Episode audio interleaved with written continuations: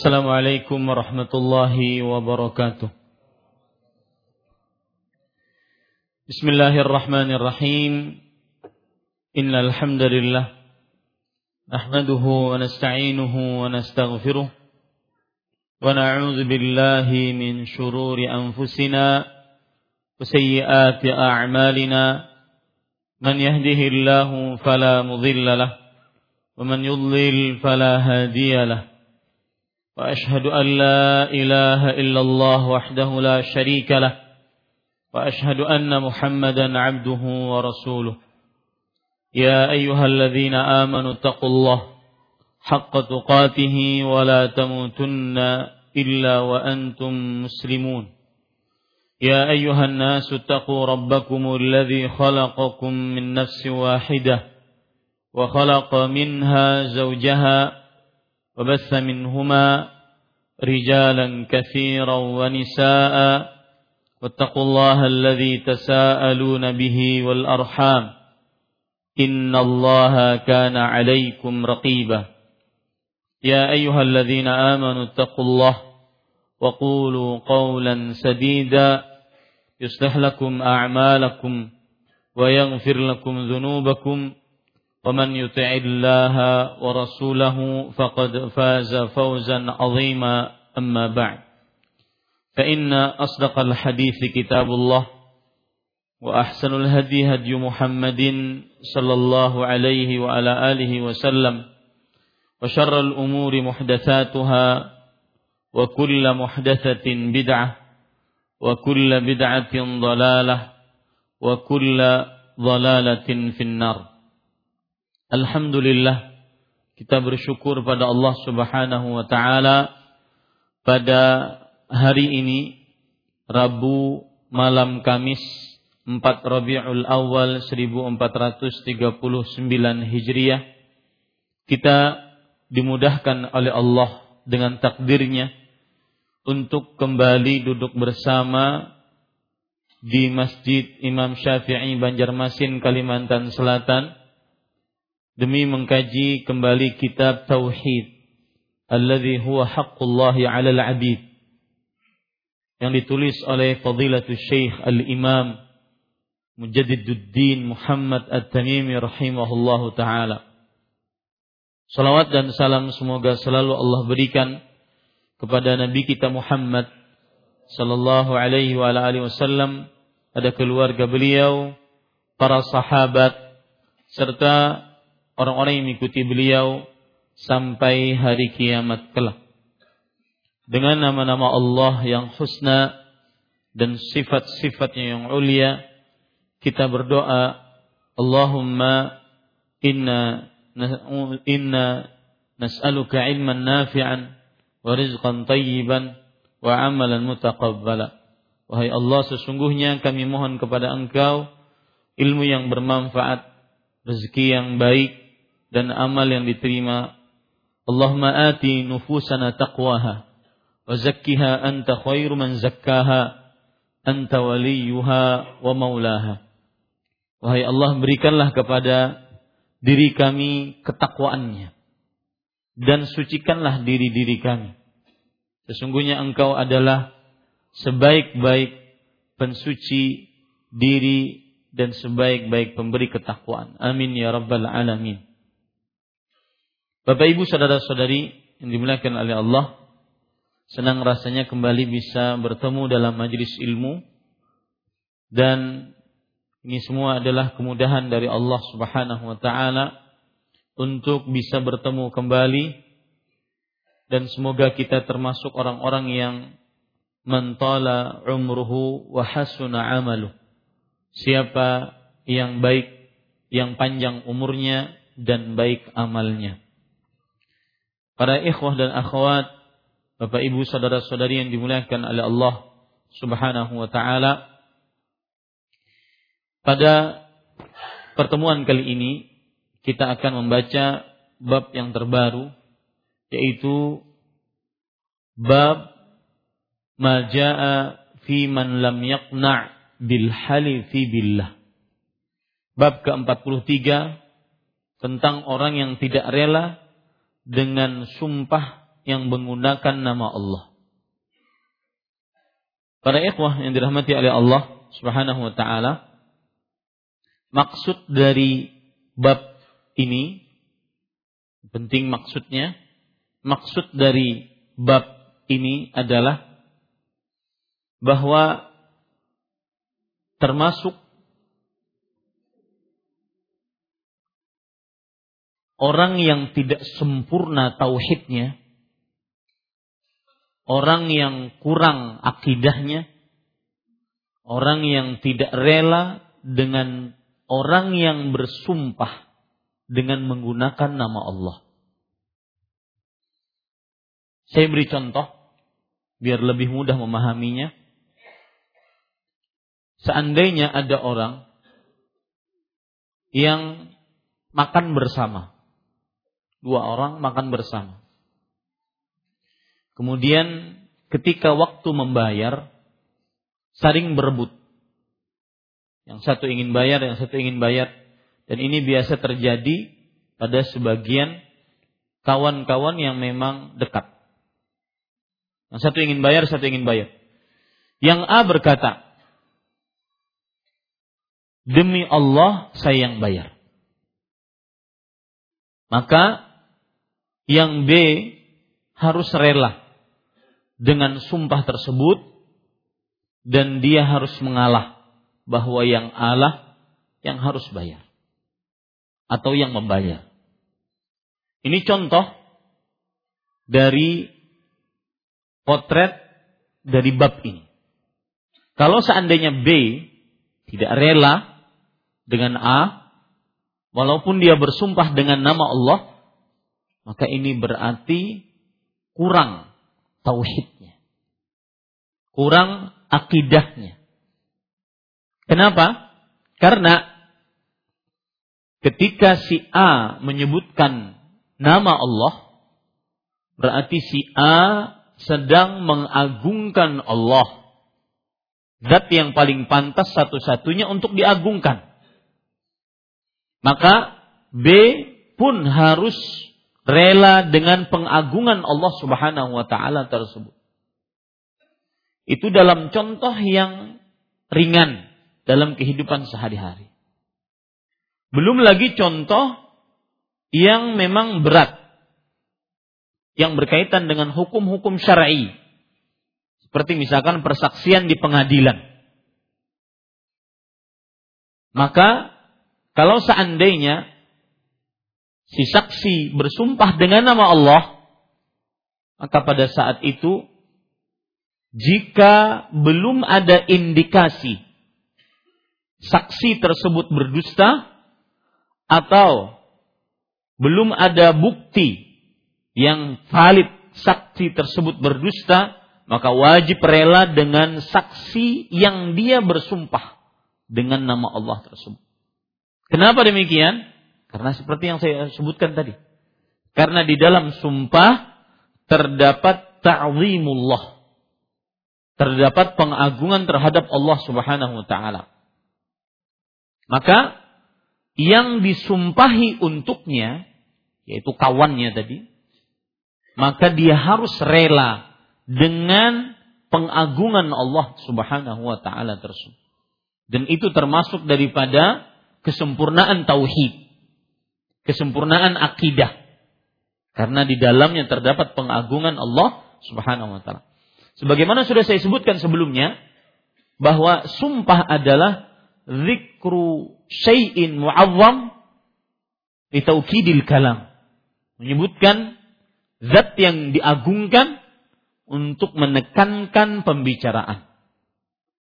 Dan seorang muslim hanya bersumpah dengan nama Allah karena hanya Allah yang paling patut diagungkan.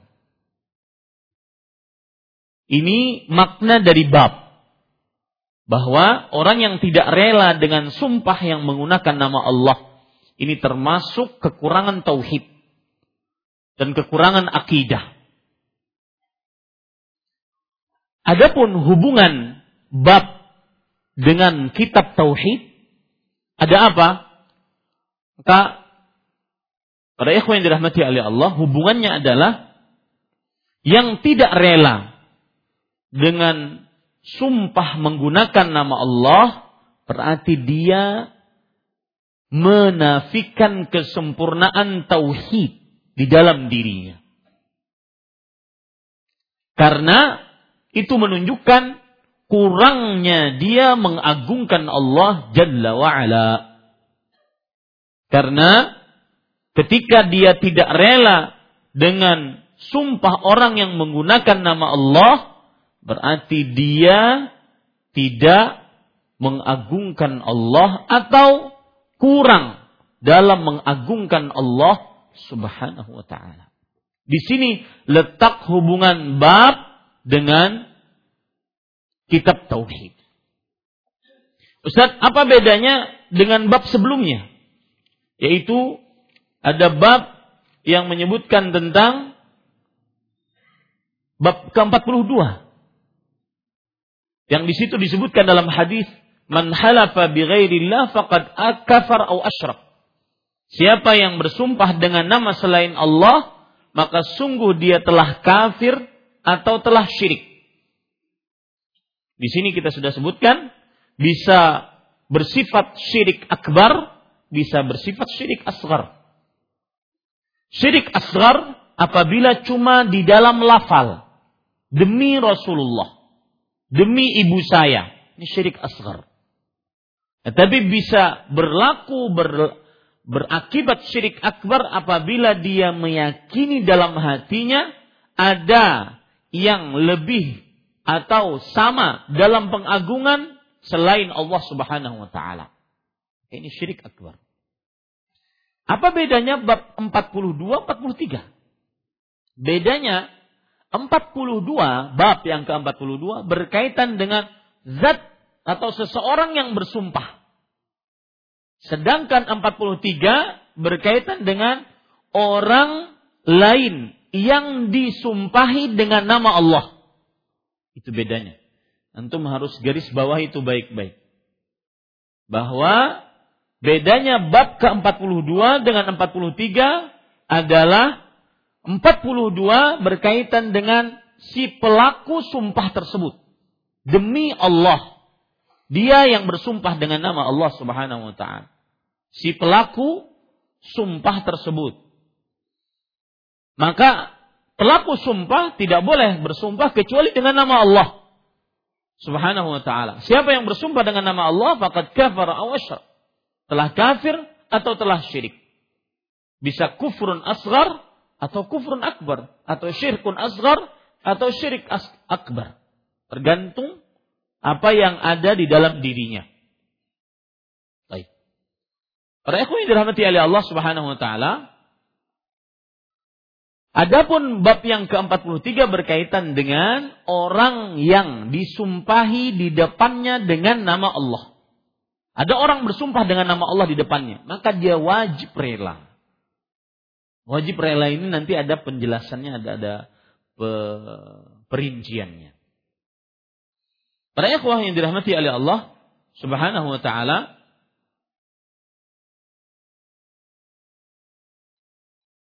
Perhatikan baik-baik para ikhwah yang dirahmati oleh Allah Subhanahu wa taala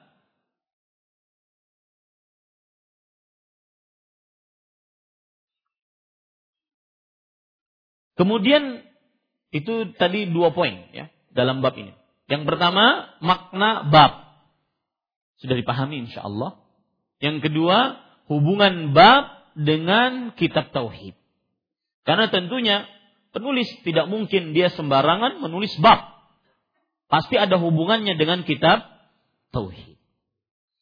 Baik, sekarang kita baca apa yang disebutkan oleh penulis rahimahullahu taala عن ابن عمر رضي الله عنهما أن رسول الله صلى الله عليه وعلى آله وسلم قال: "لا تحلفوا بآبائكم من حلف بالله فليصدق، ومن حلف له بالله فليرضى، ومن لم يرضى فليس من الله" ورواه ابن ماجه بسند حسن. diriwayatkan ابن عمر رضي الله عنهما ابن عمر sebagaimana yang sudah kita sering sebutkan bahwa Ibnu Umar nama aslinya adalah Abdullah bin Umar radhiyallahu anhuma.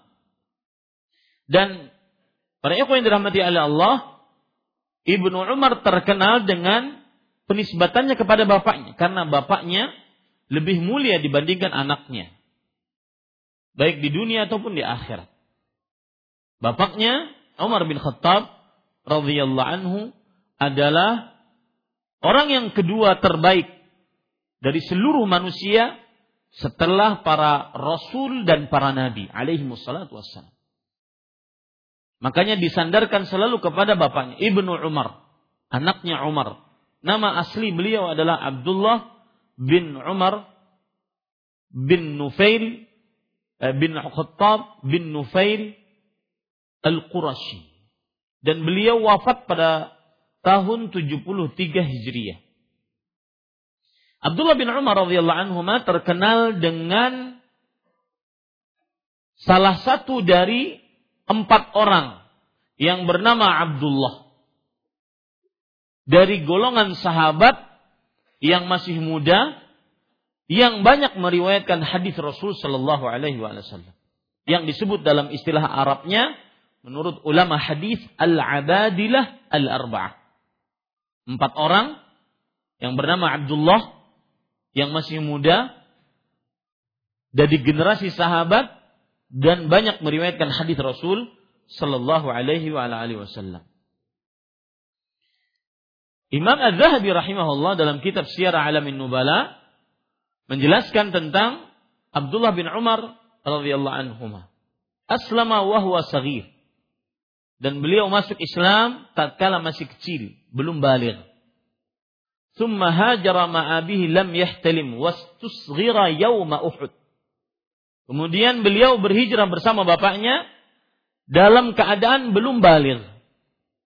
Ini menunjukkan pelajaran bagi para orang tua agar mengajak anaknya berusaha mengajak anaknya seperti anak-anak sekarang. Ada yang bermain-main di luar, maka ajak anaknya untuk duduk. Untuk duduk bersabar mendengarkan kajian agama. Sebagaimana Umar bin Khattab radhiyallahu anhu beliau berhijrah bersama anaknya tatkala masih belum balik. Dan dianggap kecil ketika peperangan Uhud. Fa awwalu ghazawati al-Khandaq. Dianggap kecil, kenapa dianggap kecil? Karena beliau mengajukan diri untuk ikut berperang Uhud. Perang Uhud adalah tahun kedua dari Hijriah. Berarti umur beliau pada waktu itu umur 14 tahun. Khandak atau peperangan Ahzab adalah tahun ketiga dari Hijriyah. Ini menunjukkan bahwasanya Rasulullah Sallallahu Alaihi Wasallam meninggal, maka umur dari Abdullah bin Umar radhiyallahu anhu tatkala meninggal hanya sekitar 21-22 tahun. Sangat muda belia. Dan saya sering sebutkan bahwasanya menuntut ilmu di masa kecil tidak sama dengan menuntut ilmu di masa tua. Maka wahai para pemuda yang ada di hadapan saya dan juga orang-orang tua yang berdarah muda yang ada di hadapan saya ini, maka tuntutlah ilmu. Gunakan waktu sebaik-baiknya. Dalam hadis riwayat Imam Hakim Rasul sallallahu alaihi wasallam bersabda, "Irtanim khamsan qabla khams." Artinya, Gunakan sebaik-baiknya lima perkara sebelum datang lima perkara. Syababaka qabla haramik. Yang pertama kali, gunakan sebaik-baiknya masa mudamu sebelum masa tuamu. Karena masa tua berbeda dengan masa muda. Para ikhwan yang dirahmati oleh Allah Subhanahu wa taala, menghafal di masa tua tidak sama dengan menghafal di masa tua, di masa muda. Dan ketika saya katakan menuntut ilmu, bukan hanya sekedar mendengar kajian, ceramah, tematik, apalagi yang cuma dua menit, tiga menit, lima menit, dan menjadikan itu sumber fatwa dasar ilmu. Ini keliru besar dalam penuntutan ilmu agama. Rubah cara seperti itu. Kita harus naik kelas dalam menuntut ilmu. Tuntutlah ilmu dengan sistematis. Salah satunya adalah belajar menuntut ilmu dengan membaca kitab kitab para ulama. Ulama-ulama salaf yang mereka me, sebagai orang-orang yang robbani. Sebagaimana disebutkan oleh Allah Subhanahu wa taala dalam Al-Qur'an, "Walakin kunu rabbaniyin bima kuntum tuallimuna al-kitab wa bima kuntum tadrusun." Allah Subhanahu wa taala berfirman di dalam Al-Qur'an surat Ali Imran ayat 79. Imam Bukhari rahimahullah ketika menyebutkan ini dalam kitab ayat ini dalam kitab sahihnya beliau mengatakan qila dikatakan maknanya adalah alladhi yu'allimu sigar al-ilm qabla kibariha. Orang yang mengajar ilmu-ilmu yang dasar sebelum ilmu-ilmu yang tinggi. Maka begitulah cara menuntut ilmu agama. Salah besar penuntutan ilmu agama, apalagi mencari fatwa Anda dengan sosial media. Video-video pendek. Ini kekeliruan. Itu yang terjadi kerancuan di tengah kaum muslimin. Ada syubhat sedikit, goyah. Ada pendapat sedikit, goyah. Karena dia tidak ada dasar dalam menuntut ilmu agama. Dan itu bedanya ulama terdahulu dari para kalangan salaf. Generasi sahabat tabi'in dan tabi'un tabi'in dengan orang-orang di zaman sekarang. Diriwayatkan dari Ibnu Umar radhiyallahu anhu bahwa Rasulullah sallallahu alaihi wasallam bersabda, "La tahlifu bi abaikum." Janganlah kalian bersumpah dengan nenek moyang kalian. Para ikhwan yang dirahmati oleh Allah, ini perkara sudah kita bahas di bab ke-42. Haram haram bersumpah dengan nama selain Allah Subhanahu wa taala. Kenapa? Karena dia perbuatan syirik. Dan saya ingin mengingatkan suatu syubhat yang sering disebarkan orang bahwa bid'ah bukan hukum syar'i. Ini keliru. Kita ketika berbicara hukum syar'i maka berbicara ada lima hukum syar'i. Ahkam at-taklifiyah asy-syar'iyyah al-khamsah. Hukum syar'i pembebanan terhadap hamba itu ada lima. Bisa wajib, bisa sunnah, bisa mubah, bisa makruh, bisa haram. Hukum syar'i hanya itu. Maka contoh bersumpah dengan nama selain Allah, hukumnya haram. Kenapa haram? Karena dia kesyirikan. Yang sebagian orang menyebar syubhat bahwasanya bid'ah bukan hukum syar'i. Siapa bilang bid'ah hukum syar'i? Bid'ah itu sebuah jenis perbuatan penyimpangan dalam agama. Dalam agama yang hukumnya haram. Sama seperti Anda minum khamr. Apa hukumnya? Haram. Bid'ah sebuah jenis penyimpangan dalam agama. Karena mengada-ngada dalam agama. Maka hukumnya haram. Ketika ada orang mengerjakan perbuatan yang belum ada contohnya dari Rasul Shallallahu Alaihi Wasallam, Padahal perbuatan tersebut mungkin dikerjakan oleh Rasulullah Sallallahu Alaihi Wasallam di zaman beliau. Tidak ada halangan yang menghalangi beliau untuk mengerjakan perbuatan tersebut. Tetapi beliau tidak kerjakan sampai akhir hayat beliau. Yang menunjukkan amalan tersebut tidak disyariatkan dalam agama Islam. Yang apabila dikerjakan di zaman sekarang berarti dia adalah perbuatan bid'ah. Namanya itu perbuatan bid'ah. Hukumnya haram. Begitu bro. Ini mengelabui kaum muslimin. Mengatakan bahwasanya bid'ah bukan hukum syar'i. Siapa yang mengatakan hukum syar'i? Dia nama perbuatan. Zina, hukum nama perbuatan. Hukumnya haram. Bersumpah dengan nama selain Allah. Dengan nama bapak. Demi ibu, demi bapak saya yang melahirkan, demi ibu saya yang melahirkan saya demi bapak saya, demi kehormatan saya. Ini adalah sebuah perbuatan. Hukumnya haram. Dan biasanya yang menyebarkan syubhat yang saya sebutkan tentang bid'ah tadi adalah penganut orang-orang yang menyatakan adanya bidah hasanah. Subhatnya itu. Mengatakan bahwasanya di dalam agama tidak ada hukum syar'i namanya bid'ah. Wahai saudaraku, kita katakan bahwasanya memang tidak ada, akan tetapi dia nama perbuatan yang dihukumi dengan haram karena dia mengada-ngada dalam agama.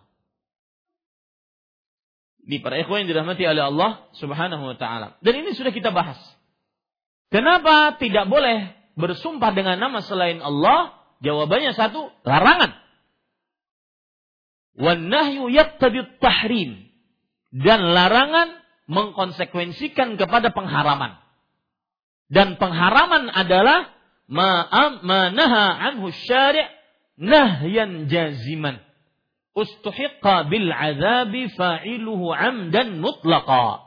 Sesuatu yang disyariat dilarang oleh syariat dengan larangan yang keras.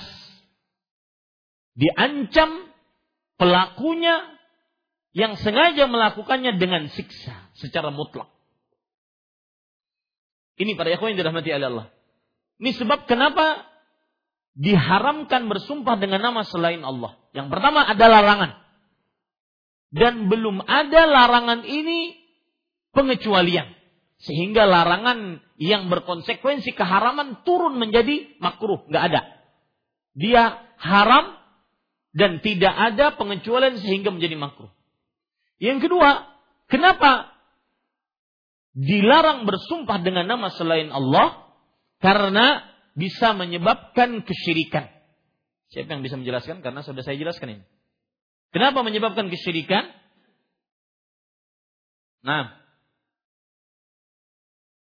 Kenapa bersumpah dengan nama selain Allah? Demi Rasulullah, demi bapak saya, demi ibu saya. Bisa menyebabkan kesyirikan. Nah. Karena yang berhak diagungkan hanya Allah. Ada jawaban lain? Nah. Saya sering menyebutkan, kalau saya tanya kenapa disebut kesyirikan, ada sebuah kata kunci di situ yang antum harus pegang. Nah, karena sumpah adalah menyebutkan sesuatu yang diagungkan. Ada yang lain? Nah, Pak Musa.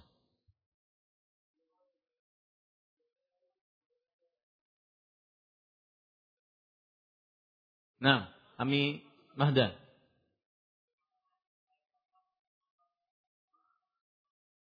Karena di dalam bersumpah, jazakallahu khair. Karena di dalam bersumpah dengan nama selain Allah terdapat penyamaan. Itu kata kunci syirik. Taswiyah, penyamaan. Selain Allah, yaitu yang disebutkan sumpah di sini dengan Allah Subhanahu wa taala. Di dalam perkara pengagungan karena tidak ada yang paling pantas untuk diagungkan kecuali siapa? Allah Subhanahu wa taala. Itu sebab yang kedua. Kenapa diharamkan bersumpah dengan nama selain Allah? Karena berarti menyamakan selain Allah dengan Allah dalam perkara pengagungan. Kita lanjutkan. Barang siapa bersumpah, kata-kata barang siapa, para ikhwan yang dirahmati oleh Allah. Nah, sebelumnya saya ingatkan, ingin ingatkan, kata-kata la tahlifu, janganlah. Itu menunjukkan kepada keharaman.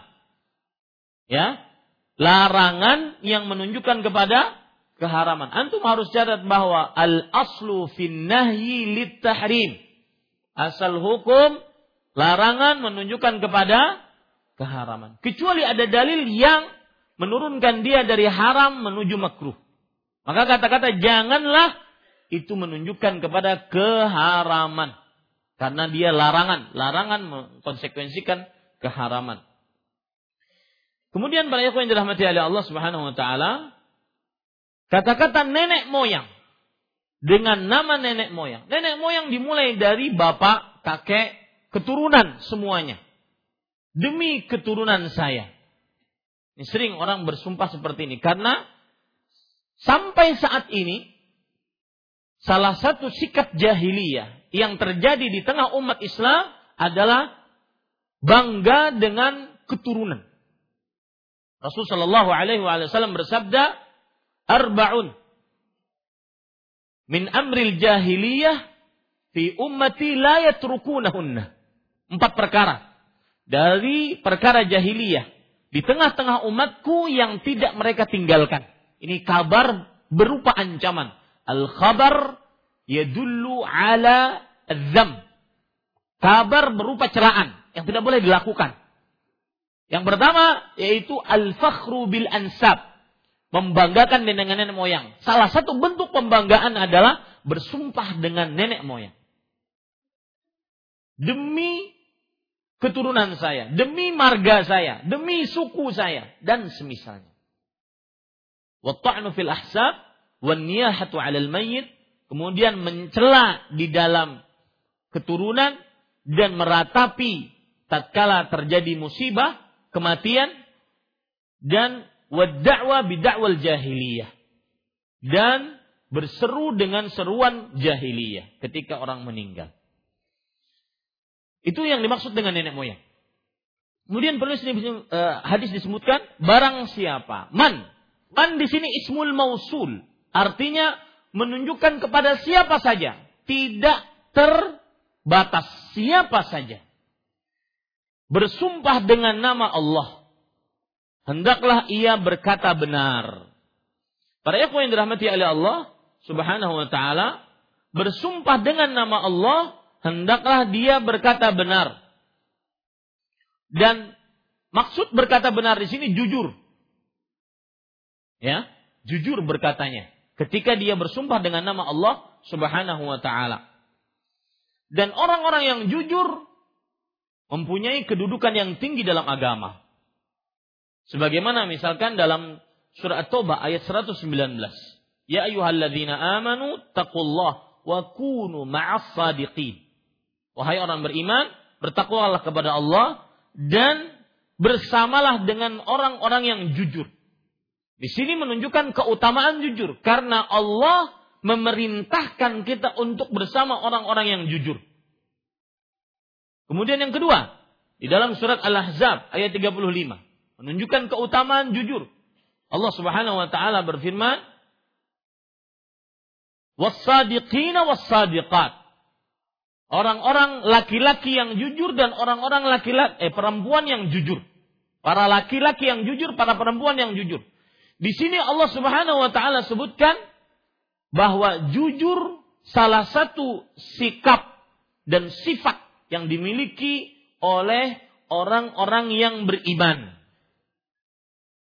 Bahkan dua ayat menyebutkan akan hal itu. Yang pertama, surat Ali Imran, surat ketiga ayat 17 yang kedua, surat Al-Ahzab, surat ke-33 ayat 35. Sifat hamba-hamba Allah salah satunya adalah as-sadiqina was-sadiqat. Itu para lelaki yang jujur dan para perempuan yang jujur. Yang jaminannya di akhir ayat di surat Al-Ahzab ayat ke-35 Allah berfirman, "A'addallahu lahum maghfirah wa ajran 'azima." Allah telah menyediakan bagi mereka ampunan dan pahala yang besar. Ini menunjukkan keutamaan jujur dalam agama Islam. Kemudian keutamaan jujur yang lain dalam agama Islam surat Muhammad ayat 21.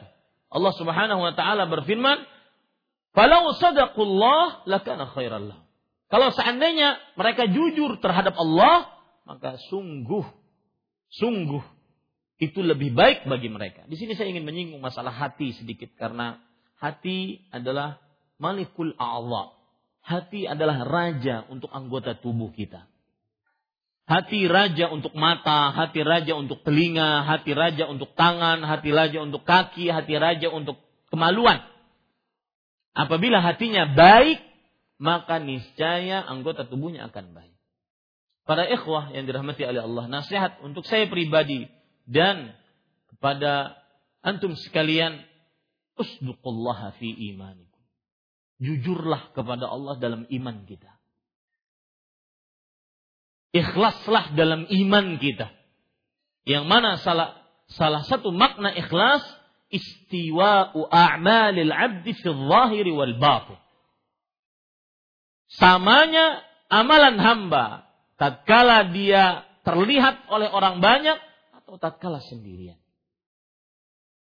Sangat tercela sekali ketika dia yastakhfuna minan nas wala yastakhfuna minallah kata Allah. Bersembunyi dari manusia tetapi tidak bersembunyi dari Allah Subhanahu wa taala. Usduqullaha fi iman. Jujurlah terhadap Allah di dalam iman kita. Takut benar-benar takut. Tatkala di hadapan manusia atau tatkala di hadapan Allah Subhanahu wa taala sendirian. Apalagi ayat yang dibaca oleh imam di ayat pertama di uh, rekaat pertama tadi. Wa ma adraka? Yauma la tamliku nafsun li nafsin syai'a. Tahukah kalian apa itu hari din? Hari yang diberikan ganjaran atas amal seluruh amal kita. Pada saat itu seseorang tidak memiliki apa yang dia usahakan sama sekali. Hanya amal. Entah itu amal baik atau amal buruk.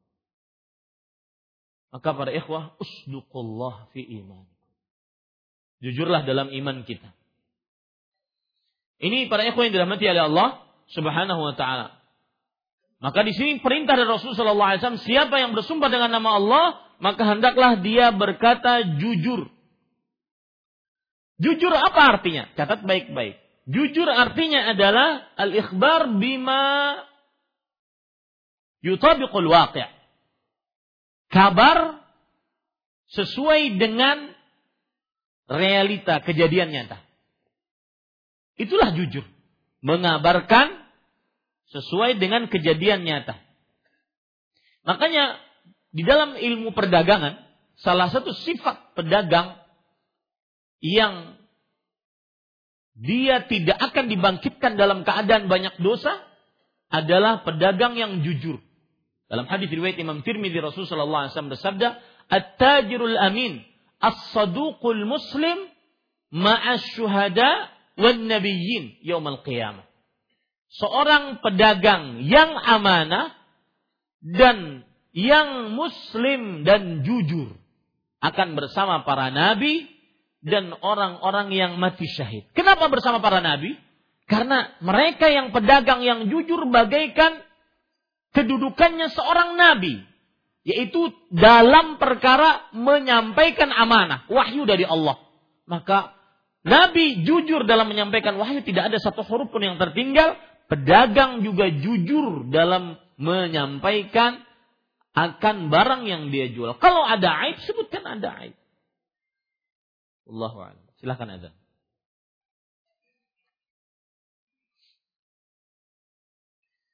Ya, kita lanjutkan Bapak Ibu saudara-saudari yang dimuliakan oleh Allah Subhanahu wa taala. Tadi jujur adalah al-ikhbar bima wafaqal waqi'. Mengabarkan sesuatu yang sesuai dengan kenyataannya.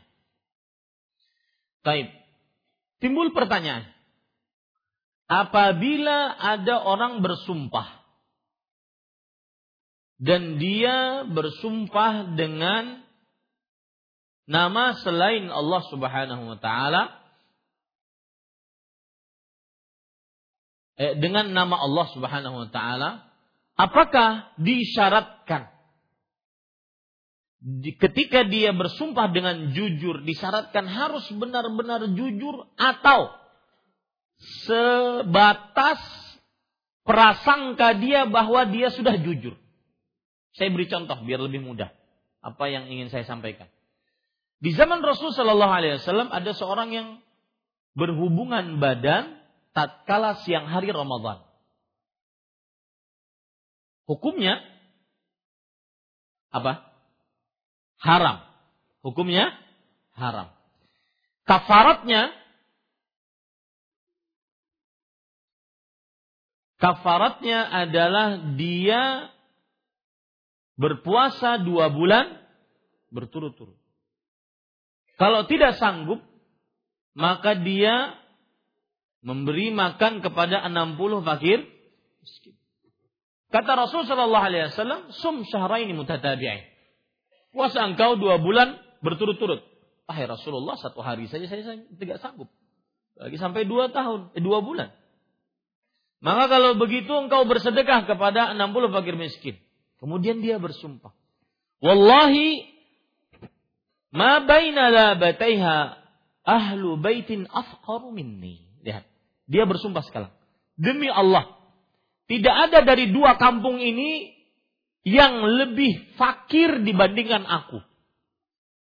Dia sekarang bersumpah. Sumpahnya dia jujur. Tapi jujurnya kira-kira atau benar-benar jujur.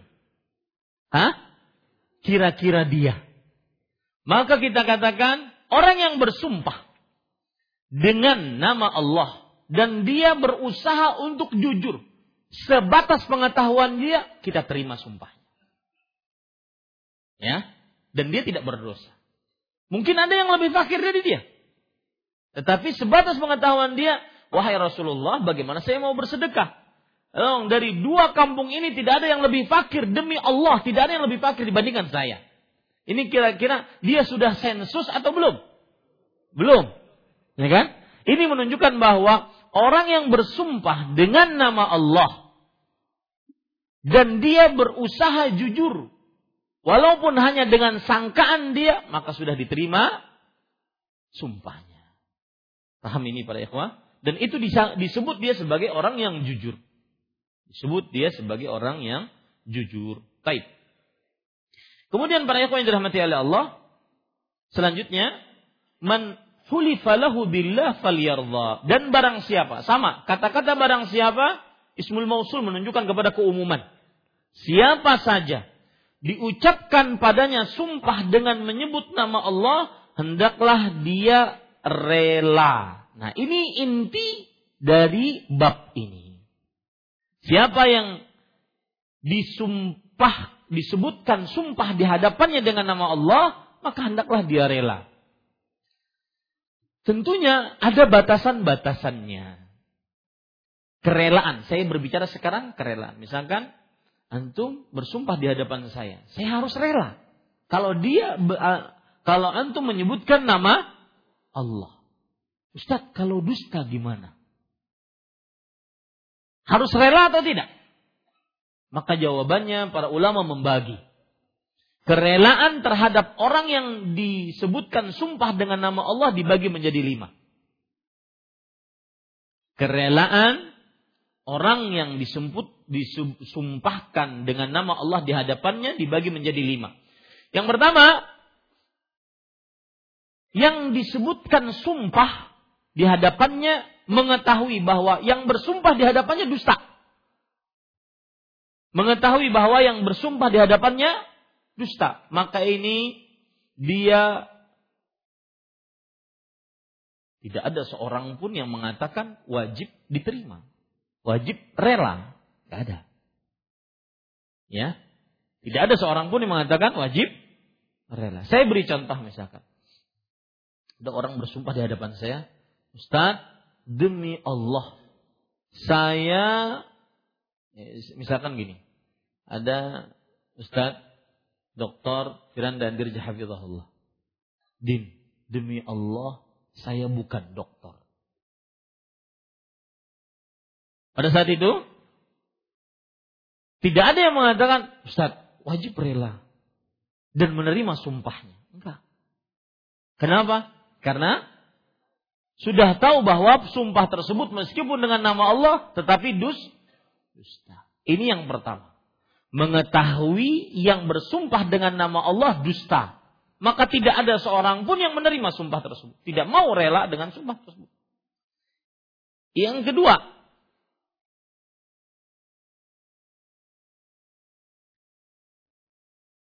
ada indikasi kuat bahwasanya dia berdusta. Kalau tadi mengetahui pasti dia dusta. Yang kedua, ada indikasi kuat yang bersumpah dengan nama Allah Subhanahu wa taala tadi, dia dusta. Maka ini tidak wajib dia rela dengan sumpah tersebut. Jadi kalau ada yang bersumpah dengan nama Allah, tetapi indikasinya dia dusta, maka yang di, disumpahkan di hadapannya dengan nama Allah tidak wajib dia menerima. Ini bermanfaat di pengadilan. Sangat bermanfaat di pengadilan. Kalau ada indikasi dia dikuatkan indikasinya tersebut dengan bukti-buktinya, dia dusta meskipun dengan nama Allah tidak wajib dia diterima sumpahnya. Baik. Yang ketiga, kalau yang bersumpah dengan menyebut nama Allah tersebut antara-antara, baina baini. Ya. Kayaknya dusta tapi kayaknya jujur. Maka ini wajib rela dengan sumpahnya. Wajib rela dengan sumpahnya. Karena asal hukum seorang muslim adalah selamat, jujur. Bahkan ada perkataan menarik dan ini kita amalkan tatkala kita berinteraksi. Lihat wasiat salaf tatkala kita berinteraksi. Mudah-mudahan kita bisa amalkan. Umar bin Khattab radhiyallahu anhu berkata, "Wala tadhunanna bi kalimatin kharajat min muslimin syarran wa anta tajidu laha minal khairi mahmala. Jangan sekali-kali kamu mengira sebuah ucapan yang keluar dari seorang muslim dianggap sebagai sebuah keburukan. Padahal engkau bisa mendapati kemungkinan baik dari perkataannya tersebut. Ini menunjukkan adab yang baik terkala kita bermuamalah, berinteraksi sosial. Ah, pasti mau anak foto. Yang itu kan? Ada sebagian yang seperti itu. Ah, kayak itu tuh pasti ustadznya menyinggung aku sedikit tuh. Padahal nggak ada sama sekali orang nyinggung-nyinggung dia. Cuma dia aja yang terlalu perasa. Dan ini salah satu kaidah dalam berinteraksi yang bisa diamalkan. La tadunanna bi kalimatin kharajat min muslimin wa anta tajidu minal khairi mahmala. Jangan sekali-kali kamu mengira sebuah ucapan dari seorang muslim keburukan. Padahal engkau dapati bisa kita arahkan kepada kebaikan. Ya. Ini ini kaidah dalam berinteraksi selalu berhusnudzan kepada seorang muslim. Jangan sampai dia berburuk sangka, bersuudzan kepada seorang muslim. Selama bisa kita arahkan, makanya ada perkataan menarik juga dari ulama salaf, iltamis li akhika udhr, sab'ina udhr. Cari untuk saudaramu 70 alasan agar kamu bisa memaafkan dia. Ilam tajid kalau seandainya kamu tidak mendapatkan juga, maka katakanlah, mungkin saudara saya mempunyai alasan yang saya tidak ketahui. Subhanallah. Indah kan kalau begitu? Ada kabar datang ke saya, SMS, WA gitu. Ustaz, pian disambati orang, bla bla bla bla. Oh biarin aja gitu. Mungkin belum paham. Masjid Imam Syafi'i disambati orang, jamaahnya tidak pernah ngaji ke, mas, ke ustaz lain. Ada munyak-munyak melihat yang di nih. Biarin dikit. Orang belum paham. Padahal itu adalah fondasi dasar agama. Inna hadzal ilm din. Sesungguhnya ilmu itu adalah agama. Fanzuru amman ta'khuduna dinakum. Hak prerogatif kita untuk menseleksi super ekstra ketat seorang yang mengajari agama kita yang nantinya menumbuhkan ilmu untuk kita beramal berhadapan dengan Allah. Kenapa kemudian orang menyambati kita? Eksklusif. Itu hak prerogatif kita. Ini para ikhwan yang dirahmati oleh Allah subhanahu wa ta'ala. Ustaz Pian sudah menjawab berarti kada dibiarkan toh. Enggak, sekedar menjelaskan. Ya, maka para ikhwah yang dirahmati oleh Allah Subhanahu wa taala, ini salah satu akhlak baik yang bisa kita amalkan. Baik. Yang keempat, yang keempat ya. Tiga sudah kan? Yang keempat, ada indikasi kuat yang bersumpah dengan nama Allah jujur, indikasi kuat maka ini wajib rela. Berdosa kalau tidak rela.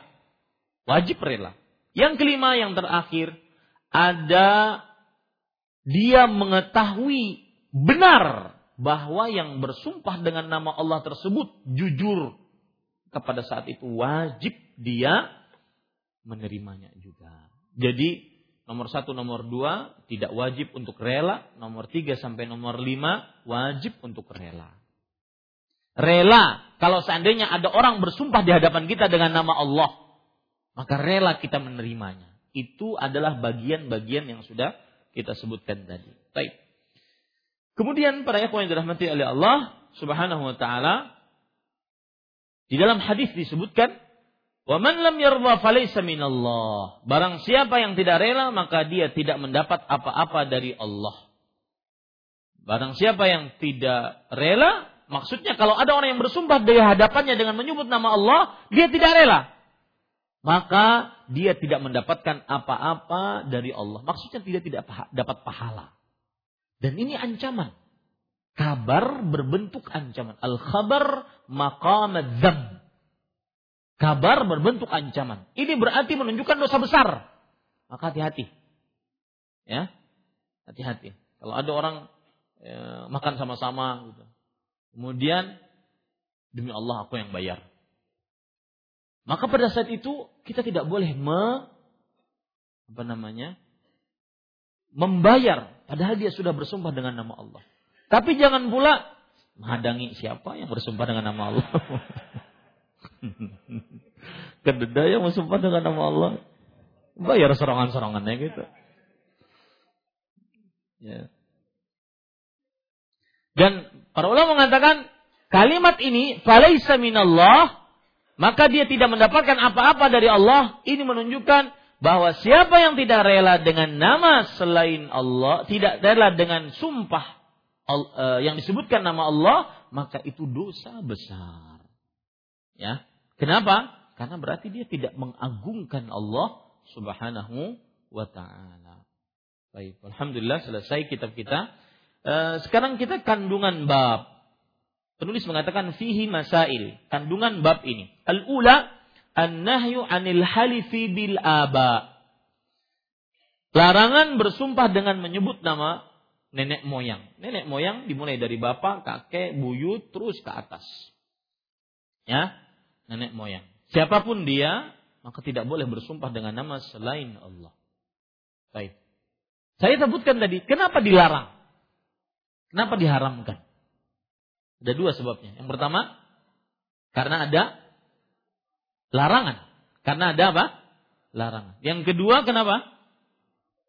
Karena ada kesyirikan. Yang di dalamnya penyamaan selain Allah dengan Allah dalam perihal pengagungan. Baik. Asaniyah yang kedua, al-amru bil mahlufi lahu billahi an yarda. Diperintahkan kepada orang yang diberi sumpah dengan menggunakan nama Allah untuk rela menerimanya. Untuk rela menerimanya. Misalkan seorang istri seorang suami berkata kepada istrinya, "Demi Allah, saya tidak berhubungan apa-apa dengan wanita lain." Maka pada saat itu, ah, dilihat. Kalau sudah pian berciri, istrinya berhak untuk tidak menerima. Berciri sudah. Ah, Mas Irfan. Ya, ini para ikhwan yang dirahmati oleh Allah Subhanahu wa taala. Tapi kalau seandainya memang suaminya jujur, maka pada saat itu dia harus istrinya harus menerima dan kasihan dengan istri. Jangan khianati istri kita. Fa innahunna awanun indakum. Mereka itu adalah tawanan di sisi kalian. Istri itu tawanan. Tawanan itu maksudnya adalah dia harus menerima dengan keputusan suami selama tidak bertentangan dengan syariat Islam. Maka jangan sampai kita berbuat keburukan, apalagi berkhianat di belakang istri. Ini perbuatan sangat tercela. Kemudian mereka yang dirahmati oleh Allah, yang ketiga wa'idu man lam. Jan, uh, ancaman bagi orang yang tidak rela dengan yang bersumpah dengan nama Allah Subhanahu wa taala. Kira-kira ancamannya apa tadi? Tidak mendapatkan pahala. Sama seperti sihir. Ancamannya juga begitu. Allah Subhanahu wa taala berfirman dalam surat uh, Al-Baqarah ayat 102. Ya. Di akhir ayat Allah Subhanahu wa taala menyebutkan perhatikan Al-Baqarah ayat 102. Di akhir ayat Allah Subhanahu wa taala menyebutkan eh, Walaqad alimu laman ishtarahu malahu fil akhirati min khalaq. Sungguh mereka telah meyakini bahwa barang siapa yang menukar Al-Quran dengan sihir, tiadalah baginya keuntungan apa pun di akhirat. Nah ini sama nih. Ya, tidak ada apa-apa yang diberikan oleh Allah di akhirat. Tidak ada apa-apa. Pahala tidak ada. Begitu juga dalam ayat yang lain Allah Subhanahu wa taala berfirman tentang orang yang beramal karena dunia. Man kana yuridul hayatad dunya. Barang siapa yang menginginkan kehidupan dunia, nu'tihi minha. Kami akan kasih pada dia. Tetapi di akhirat wama lahu min nasib. Di akhirat mereka tidak akan mendapati sama sekali bagiannya. Ya, ini sama, ancamannya sama seperti itu. Allah tidak akan memberikan apa-apa di akhirat. Ini para ikhwan yang dirahmati oleh Allah Subhanahu wa taala. Dalam surah Asy-Syura, surat ke-42 ayat 20 yang saya sebutkan tadi. Ayatnya saya ulangi, Man kana yuridu harsal akhirah nazid lahu fi harsih. Wa man kana yuridu harsad dunya nu'tihi minha. Wa ma lahu fil akhirati min nasib. Barang siapa yang menghendaki keuntungan akhirat, akan kami tambah keuntungan baginya. Siapa yang menghendaki keuntungan dunia, kami kasih kepadanya. Siapa yang beramal ingin dunia dikasih oleh Allah. Tapi apa? Tidak ada baginya suatu bagian pun di akhirat. Sama itu dengan hadis yang kita baca tadi. Walaysa minallahi syait maka dia tidak mendapatkan apa-apa dari Allah Subhanahu wa taala di akhirat. Dan itu ancaman bagi siapa yang melakukan kesyirikan. Ini kira-kira yang bisa saya sampaikan. Alhamdulillah satu bab selesai. Meskipun babnya pendek, tetapi pembicaranya agak panjang. Mudah-mudahan bermanfaat. Wallahu alam wa sallallahu nabi Muhammad. Alhamdulillahi rabbil alamin. Silahkan jika ada pertanyaan.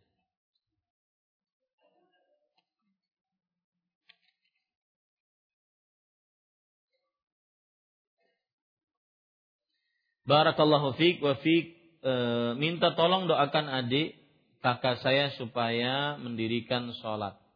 Dengan nama-nama Allah yang husna dan sifat-sifat yang mulia, kita berdoa semoga kaum muslimin yang belum mengerjakan sholat diberikan petunjuk oleh Allah agar mengerjakan sholat. Dan salah satu hal yang patut diperhatikan tatkala kita ingin mendapatkan hidayah ataupun ingin memberikan hidayah, menunjuki hidayah kepada sesama muslim adalah doa. Dan doa ini meskipun diminta dari orang saleh akan tetapi lebih lagi kita sendiri yang berdoa kepada Allah, terutama orang tua. Minta orang tua mendoakan anaknya. Karena doa orang tua mustajab tidak diragukan di dalamnya sebagaimana dalam hadis riwayat Imam Abu Dawud. Salatu da'awatin mustajabat la syakka fihi. Tiga doa yang dikabulkan tidak ada keraguan di dalamnya. Da'watul walidi li waladih. Doa orang tua untuk anaknya. Rasul Shallallahu Alaihi Wasallam sering mencontohkan agar minta doa mendapat petunjuk. Allah mahdini wasaddidni. Ya Allah, berikan aku petunjuk dan benarkan jalanku. Dalam doa yang lain beliau berdoa, Allahumma inni as'alukal huda wa tuqa wal afaf wal ghina. Ya Allah berikan aku memohon kepada engkau petunjuk, ketakwaan, sifat kesucian, iffah dan kekayaan. Maka doa miftah kulli khair. Doa kunci segala kebaikan. Jangan pernah bosan berdoa dan jangan pernah merasa sudah cukup berdoa. Kemudian yang kedua yang perlu diingatkan bagi siapa yang ingin memberikan hidayah agar bisa sholat, kenalkan tentang kewajiban. Kewajiban sholat lima waktu. Bahwa sholat itu hukumnya wajib.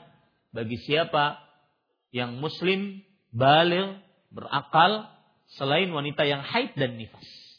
Wajib artinya perintah yang diperintahkan oleh syariat dengan keras. Yang diancam siksa bagi siapa yang meninggalkannya dengan sengaja secara mutlak. Kemudian juga kenalkan tentang keutamaan. Keutamaan orang yang mengerjakan sholat lima waktu.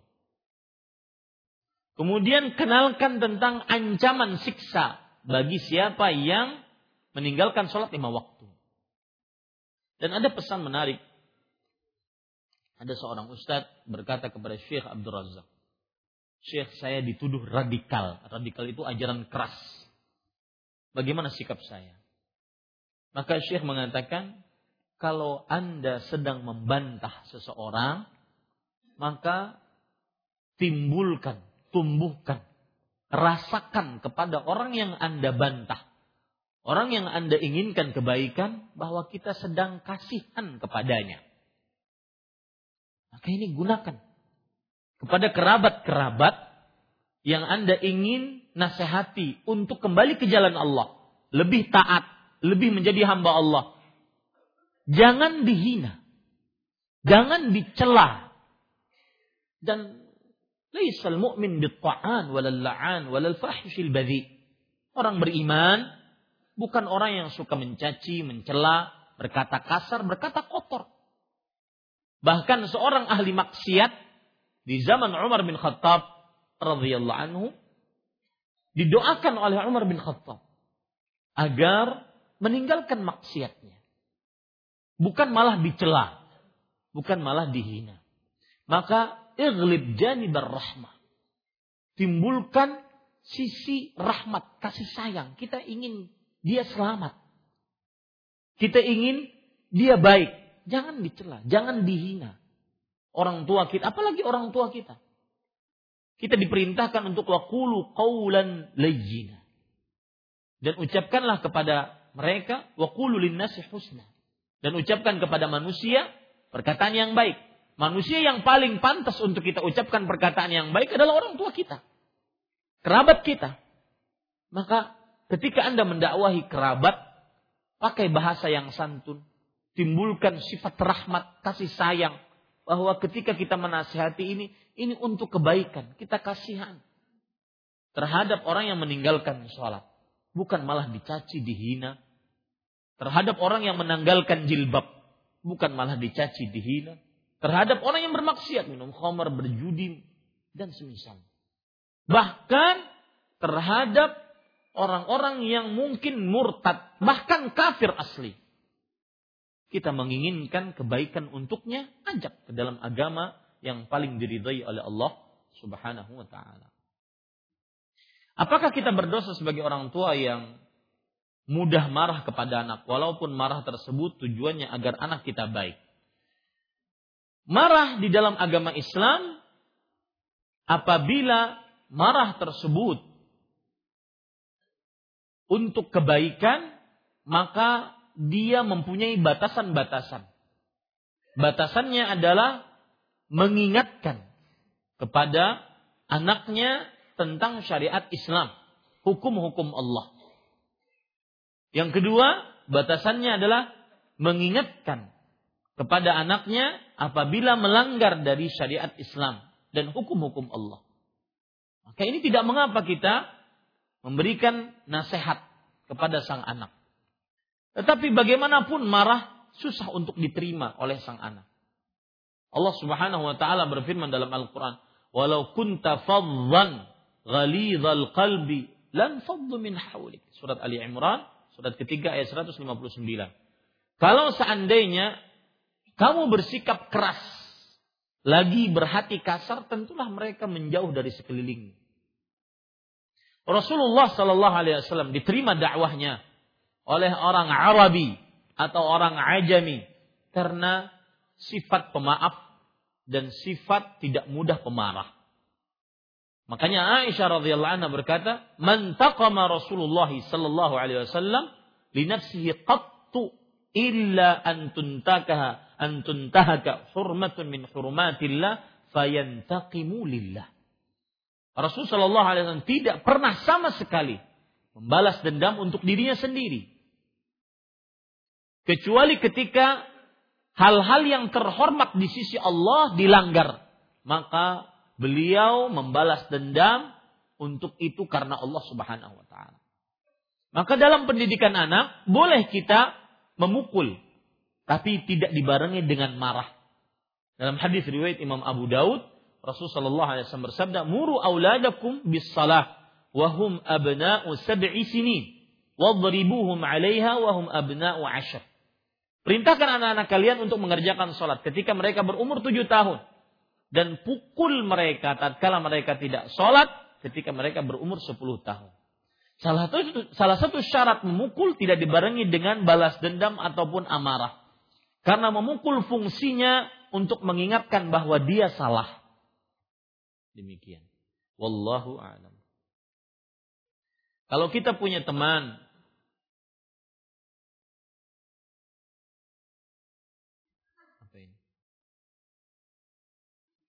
Kalau kita punya teman tapi teman saya tidak jujur dalam uh, pedagang, maksudnya teman dagang, tapi tidak teman saya tidak jujur dalam berdagang. Bagaimana menasihati teman tersebut? Mohon penjelasannya. Maka jawabannya nasihati dengan mengikhlaskan niat dahulu bahwa hendaknya berdagang yang jujur. Ikhlaskan niat bahwa memberikan nasihat kepada teman ini hanya karena Allah. Karena ad-dinun nasihat. Inti agama adalah memberikan nasihat. Dan Rasul Shallallahu alaihi eh, dan uh, maksud daripada pemberian nasihat adalah iradatul khair lil mansuhilah. Menginginkan kebaikan untuk orang yang dinasihati. Maka tatkala orang tersebut ikhlas menasihati temannya akan mudah diterima. Yang dari hati akan sampai ke hati. Yang kedua, sebutkan keutamaan pedagang yang jujur. Sebagaimana dalam hadis riwayat Bukhari, Rasul sallallahu alaihi wasallam bersabda, "Al-bayyi'ani bil khiyar ma lam yatafarraqa, fa in sadaqa wa bayyana burika lahuma fi bai'ihima." Dua orang yang berjual beli masih di dalam masa tangguh selama mereka belum berpisah. Kalau kedua-duanya jujur dan menjelaskan apa adanya, maka diberkahi jual beli mereka. Maka temannya yang ingin menasihati ini, nasihati, ambil sisi rahmat kasih sayang. Kamu kalau jagang, kalau dagang, jangan terlalu jangan dusta, karena nanti nggak berkah. Kita ingin dagang kita berkah. Kita ingin memberikan sesuap nasi untuk anak kita, istri kita dengan suapan yang halal yang akan bermanfaat untuk ketaatan istri kepada suami, kemudian untuk kesolihan anak dan semisalnya. Diambil, gunakan sisi rahmat. Ya, wallahu alam. Mohon penjelasannya kepada siapa saja kita dibolehkan mengambil ilmu agama. Jawabannya firman Allah Subhanahu wa taala. Fas'alu ahla dzikri in kuntum la ta'lam. Bertanyalah kepada orang yang berilmu jika kalian tidak mengetahuinya. Di dalam ayat ini itu disebutkan oleh Allah dua kali dalam Al-Qur'an. Surat An-Nahl, surat Al-Anbiya. An-Nahl surat ke-16 ayat 43, Al-Anbiya surat ke-27 ayat 21 ayat 7. Bertanyalah kepada orang yang berilmu jika kalian tidak berilmu. Dalam ayat ini Allah bagi manusia menjadi dua. Orang yang berilmu dan orang yang bodoh. Yang berilmu fungsinya dia menjawab pertanyaan. Yang bodoh fungsinya bertanya. Jangan dibalik. Ya, jangan dibalik. Ini para ikhwan yang dirahmati oleh Allah. Jawabannya yang berilmu agama. Ditambah lagi di zaman sekarang karena saking banyaknya kesesatan, penyimpangan agama, baik itu secara sembunyi-sembunyi ataupun terang-terangan, maka ditambah lagi yang mengajarnya harus yang bermanhaj benar dalam agama. Yaitu bertata cara agama yang benar. Tata cara agama yang benar bagaimana? Yaitu dengan manhaj salafus saleh. Beragama berdasarkan Al-Quran dan Sunnah yang dipahami oleh para sahabat, para tabi'in dan para tabi'ut tabi'in. Mudah. Tidak sulit. Al-Quran dan Sunnah dipahami oleh para sahabat. Para tabi'in dan para tabi'ut tabi'in yang mengikuti sahabat. Itulah orang yang paling patut kita ambil ilmunya. Dan ini bantahan kepada siapa saja yang menuduh dakwah sunnah, dakwah salaf, dakwah eksklusif. Kita tidak eksklusif. Akan tetapi kita mempunyai hak untuk belajar agama dengan orang yang kita pilih mengajari kita agama dengan benar-benar ajaran yang benar. Karena kita akan berhadapan dengan Allah, beramal dan amal tersebut modal kita berhadapan dengan Allah Subhanahu wa taala. Apakah kita mau diajari orang yang pemahamannya keliru? Kadang-kadang mendatangkan perkataan yang belum ada imam sebelumnya.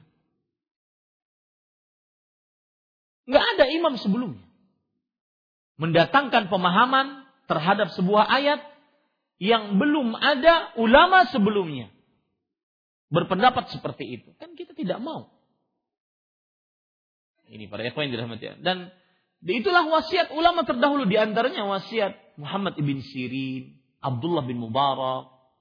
Mereka mengatakan, Inna hadal ilma din. Anzuru aman ta'khuduna dinakum. Sesungguhnya ilmu ini adalah agama maka ambil. Dari mana kalian mengambil, maka perhatikanlah dari mana kalian mengambil agama kalian. Perkataan Abdullah bin Umar, Innamal ilmu lahmuka wa. Artinya ilmu itu adalah darah dagingmu. Hati-hati mengambil ilmu agama. Jangan sembarangan. Coba bayangkan sekarang ada orang, ya kita logis saja, berpikir logis. Ada orang mengajar Al-Quran, hadis dengan pemahaman sahabat. Yang diajarkan begitu gitu saja dari mulai zaman Rasulullah sampai sekarang. Ini saya ingatkan kepada penuntut ilmu agama. Jangan tertipu dengan wah ini nih baru ustadz nih. Ya, datang dengan sesuatu yang baru nih, belum ada sebelumnya menyebutkan. Ya, Al-Qur'annya itu, hadisnya itu. Yang dituntut sekarang kita ini belajar ilmu agama, bukan mendatangkan sesuatu yang baru. Dan ini juga pesan kepada para asatid, para pendakwah, Perbaiki niat kita, terutama yang berbicara di hadapan Bapak Ibu sekalian. Untuk apa kita berdakwah? Menyampaikan agama Allah. Dan agama Allah berasal dari Al-Quran dan Sunnah. Bukan untuk mendatangkan sesuatu yang baru. Ini pesan kepada para jamaah juga. Ini kadang-kadang, wah ini nih baru ilmunya. Belum pernah ada ustadz yang menyampaikan. Oh. Itu berarti ilmu sesat. Karena nggak ada yang nyampain. Dari mulai Nabi sampai sekarang nggak ada yang nyampain. Coba. Ya, masuk logika kita nggak? Masuk, sangat masuk ya para ikhwan. Ini. Kemudian dengan dibandingkan dengan orang yang datang ya dengan mungkin membaca Al-Qur'an, mungkin bahkan hafal Quran, hafal hadis, hafal nomornya dan semisalnya, tapi mendatangkan pemahaman baru yang belum ada ulama sebelumnya menyebutkannya. Pilih mana pian? Tentunya kita milih yang kanan di padangan yang kiri. Ini para ikhwan yang dirahmati oleh Allah Subhanahu wa taala. Saya pernah mendengar dari salah seorang ustadz apabila seorang ibu bertauhid, seseorang itu bertauhid akan tetapi tidak bertasawuf, maka tatkala ia beramal dan orangnya tersebut dikatakan fasik dan digolongkan kepada kafir zimmi. Tolong penjelasannya masalah ini.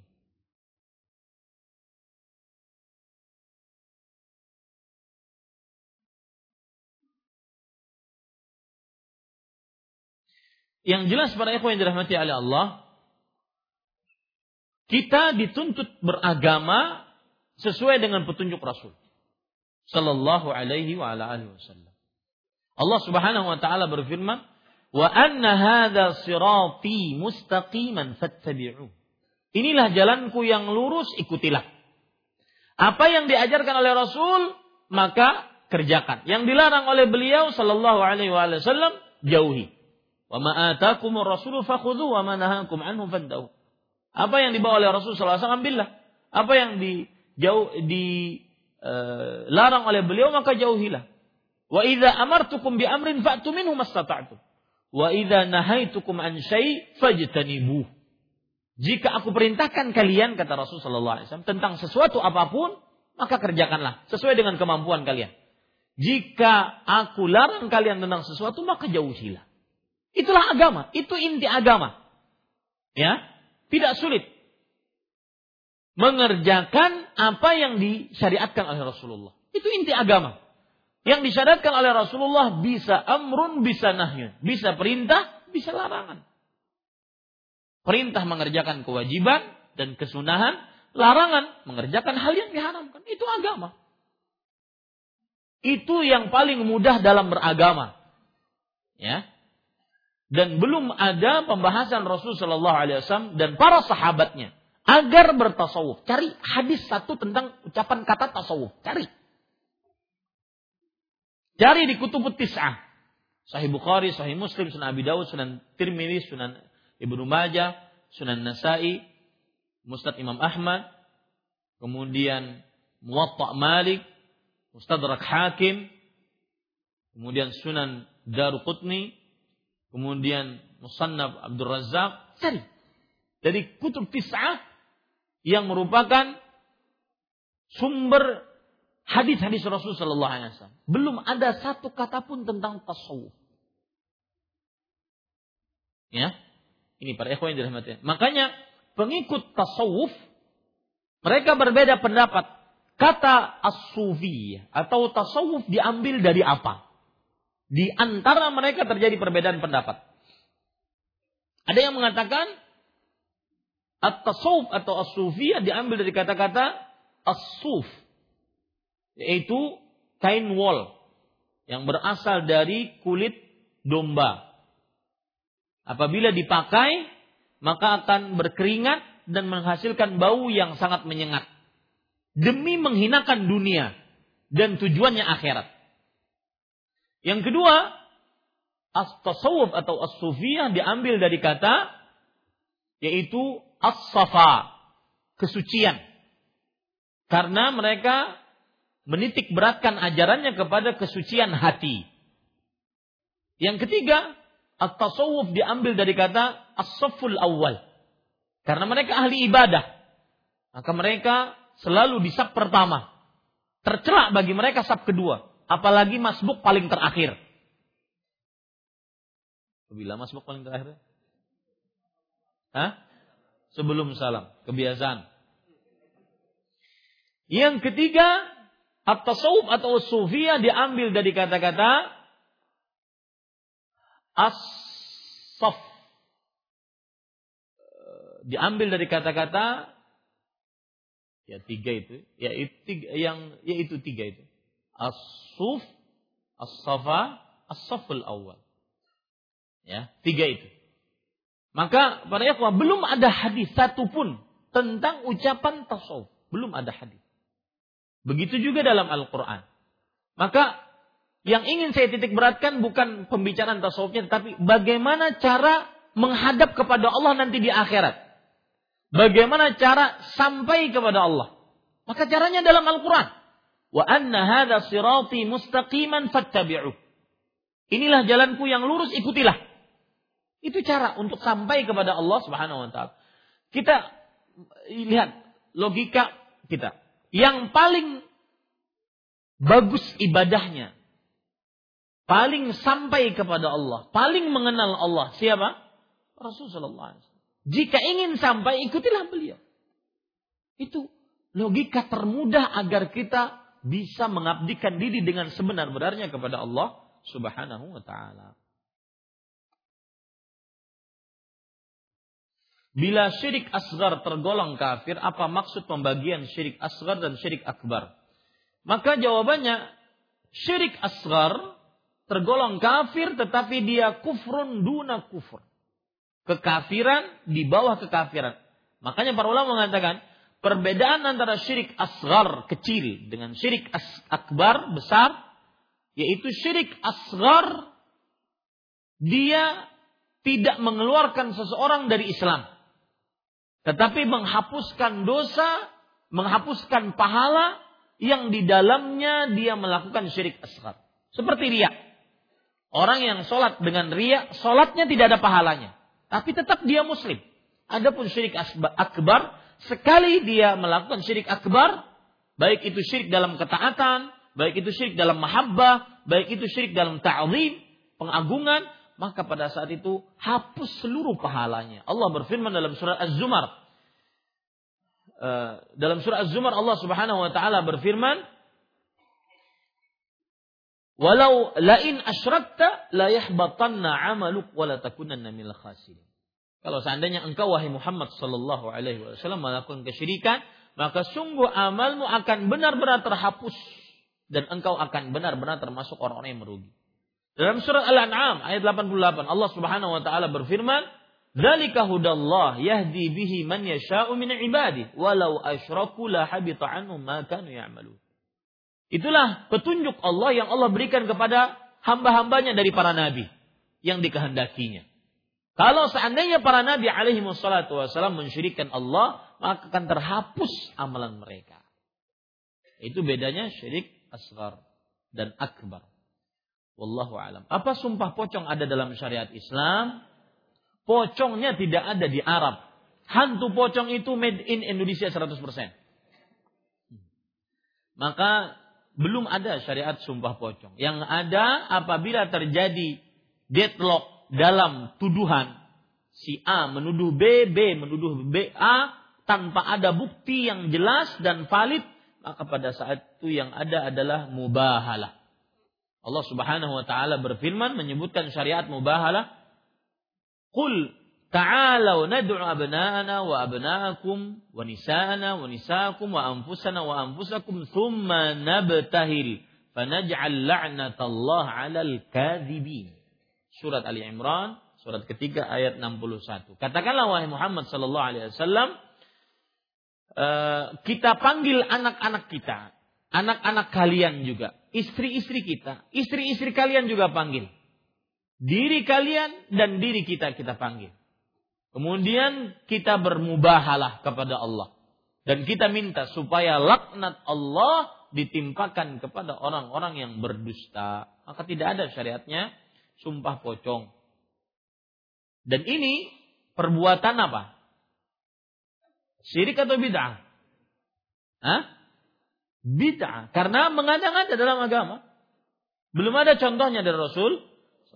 Antum harus bedakan para ikhwan. Jangan jangan menghukumi sebuah perbuatan. Ingat ya, kita menghukumi perbuatan bukan orangnya. Menghukumi perbuatan salah. Kadang perbuatan bidah disebut syirik. Syirik disebut bidah salah. Ya. Bid'ah itu perkara yang mengada-ngada, belum ada contohnya dari Rasulullah SAW.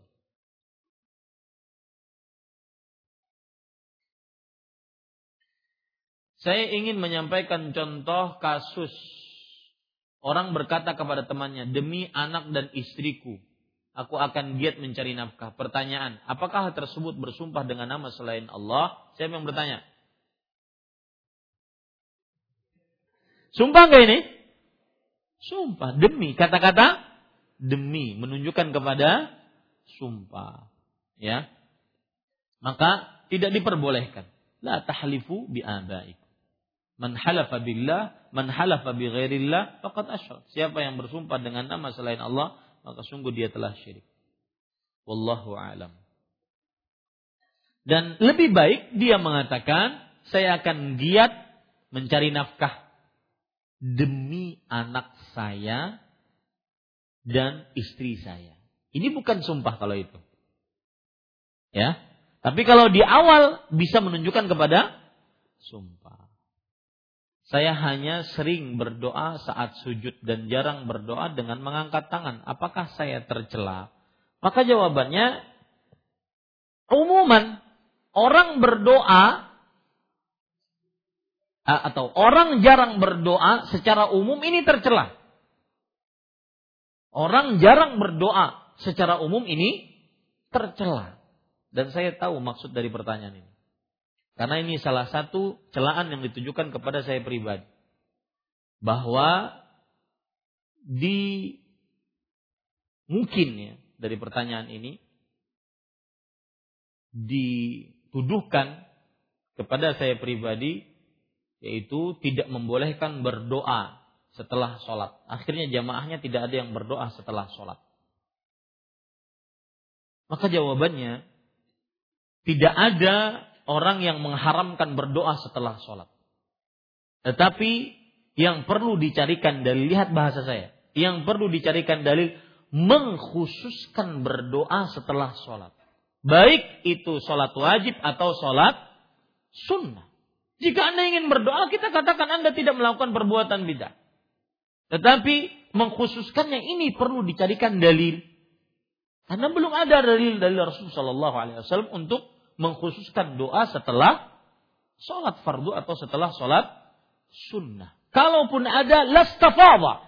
Kalau seandainya ada niscaya akan masyur di tengah kaum muslimin. Karena Rasul Shallallahu Alaihi Wasallam sholat itu hampir 3, 12 tahun, 13 tahun.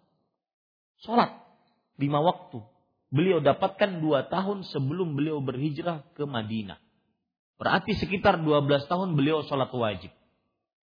Masa mustahil tidak ada riwayat satupun yang masyhur di tengah kaum muslimin berdoa setelah sholat fardu atau setelah sholat sunnah. Mustahil 12 tahun. Ya.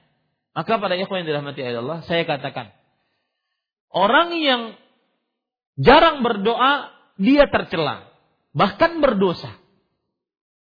Allah Subhanahu wa taala berfirman di dalam Al-Qur'an surat Ghafir ayat 60, "Wa qala rabbukum ud'uni astajib lakum." Rabb kalian berfirman, berdoalah kalian. Ini perintah. Dan asal hukum perintah menunjukkan kepada kewajiban. Dan belum ada dalil yang menurunkan dia dari wajib kepada sunnah. Maka dia tetap wajib. Berdoalah kalian kepadaku. Kemudian Allah mengancam yang tidak berdoa. Innal yastakbiruna an ibadati sayadkhuluna jahannam dakhirin. Sesungguhnya orang-orang yang menyombongkan dirinya tidak mau berdoa kepada aku, maka akan masuk ke dalam neraka jahanam sekencang-kencangnya. Imam Ash-Shawkani rahimahullah dalam kitab beliau Tuhfatul Zakirin menyebutkan bahwa anna hadzal istikbar torfun minal junu ma'akbah hadal istikbar. Tidak ada sesuatu yang paling buruk dibandingkan sombong seperti ini. Manusia hamba Allah tidak mau berdoa. Ini adalah kesombongan yang paling terburuk. Wa anna hadal istikbar syai'un minal junun wa torfun min kufranin ni'am kata beliau. Kesombongan seperti ini tidak mau berdoa ini adalah termasuk sesuatu dari sifat kegilaan dan bagian dari kufur nikmat terhadap Allah. Makanya saya katakan bahwa tidak berdoa termasuk daripada dosa. Ya, dosa kepada Allah Subhanahu wa taala. Tetapi eh, yang ke, itu pertama. Yang kedua, termasuk dari adab berdoa mengangkat tangan. Terutama ketika berdoa di luar sholat mengangkat tangan. Maka ini adab dalam berdoa. Bahkan hadisnya menurut ilmu hadis adalah hadisun mutawatirun ma'nawi. Hadis mutawatir yang mana sekian puluh sahabat meriwayatkan Rasul Shallallahu Alaihi Wasallam berdoa dengan mengangkat tangan dalam berbagai macam keadaan. Maka disebut dengan mutawatir ma'nawi. Ya, itu adabnya. Maka silakan Eh, maka di sangat-sangat dianjurkan untuk banyak-banyak berdoa. Dan Rasul Shallallahu Alaihi Wasallam bersabda, "Man ajaza anid eh, eh, ajazun nas man ajaza anid du'a." Orang yang paling lemah, letoy, adalah orang yang paling lemah berdoa. Hanya minta, masa minta nggak mau? Minta nggak mau. Dan sekali lagi ketika kita mengatakan seperti ini, Silahkan mau berdoa sebelum sholat, setelah sholat, setelah sholat fardu, setelah sholat sunnah. Tidak ada larangan. Cuma mengkhususkan, melazimkan ini perlu dalil. Dan saya tidak berani sebagai pendakwah, saya tidak berani menyebutkan itu sebagai sunnah Rasul di hadapan jamaah saya selalu sebelum saya mendapatkan dalilnya. Ini wajar sebagai seorang pendai yang mana ilmiah. Kemudian ada tuduhan bahwasanya tidak pernah berdoa. Ini tuduhan berarti fitnah. Kenapa? Karena orang bisa berdoa di waktu kapan saja, di rumahnya, ketika uh, antara maghrib, antara adzan dan iqamah, ketika sepertiga malam terakhir, ketika dia duduk sendirian, tidak mesti harus di hadapan orang banyak. Ini para ikhwan yang dirahmati oleh Allah Subhanahu wa taala.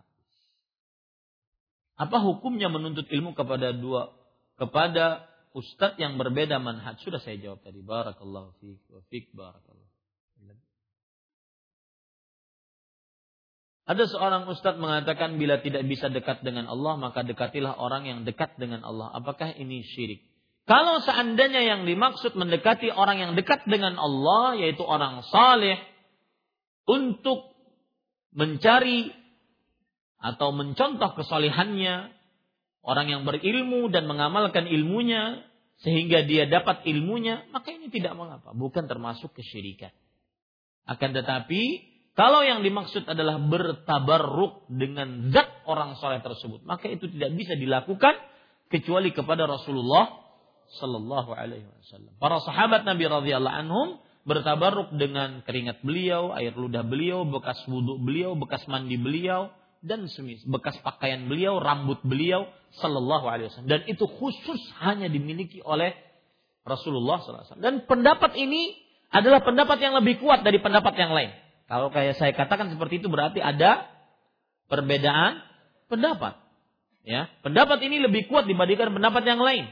Kenapa? Dan ini pendapat menunjukkan keuta eh, apa? Menunjukkan pengagungan seseorang terhadap Rasul Sallallahu Alaihi Wasallam. Bahwasanya tidak ada yang diberlakukan seperti itu kecuali Rasulullah Sallallahu Alaihi Wasallam. Buktinya Abu Bakar As Siddiq radhiyallahu anhu tidak ditabaruki Manusia terbaik pertama setelah para rasul, para nabi. Itu Abu Bakar Siddiq.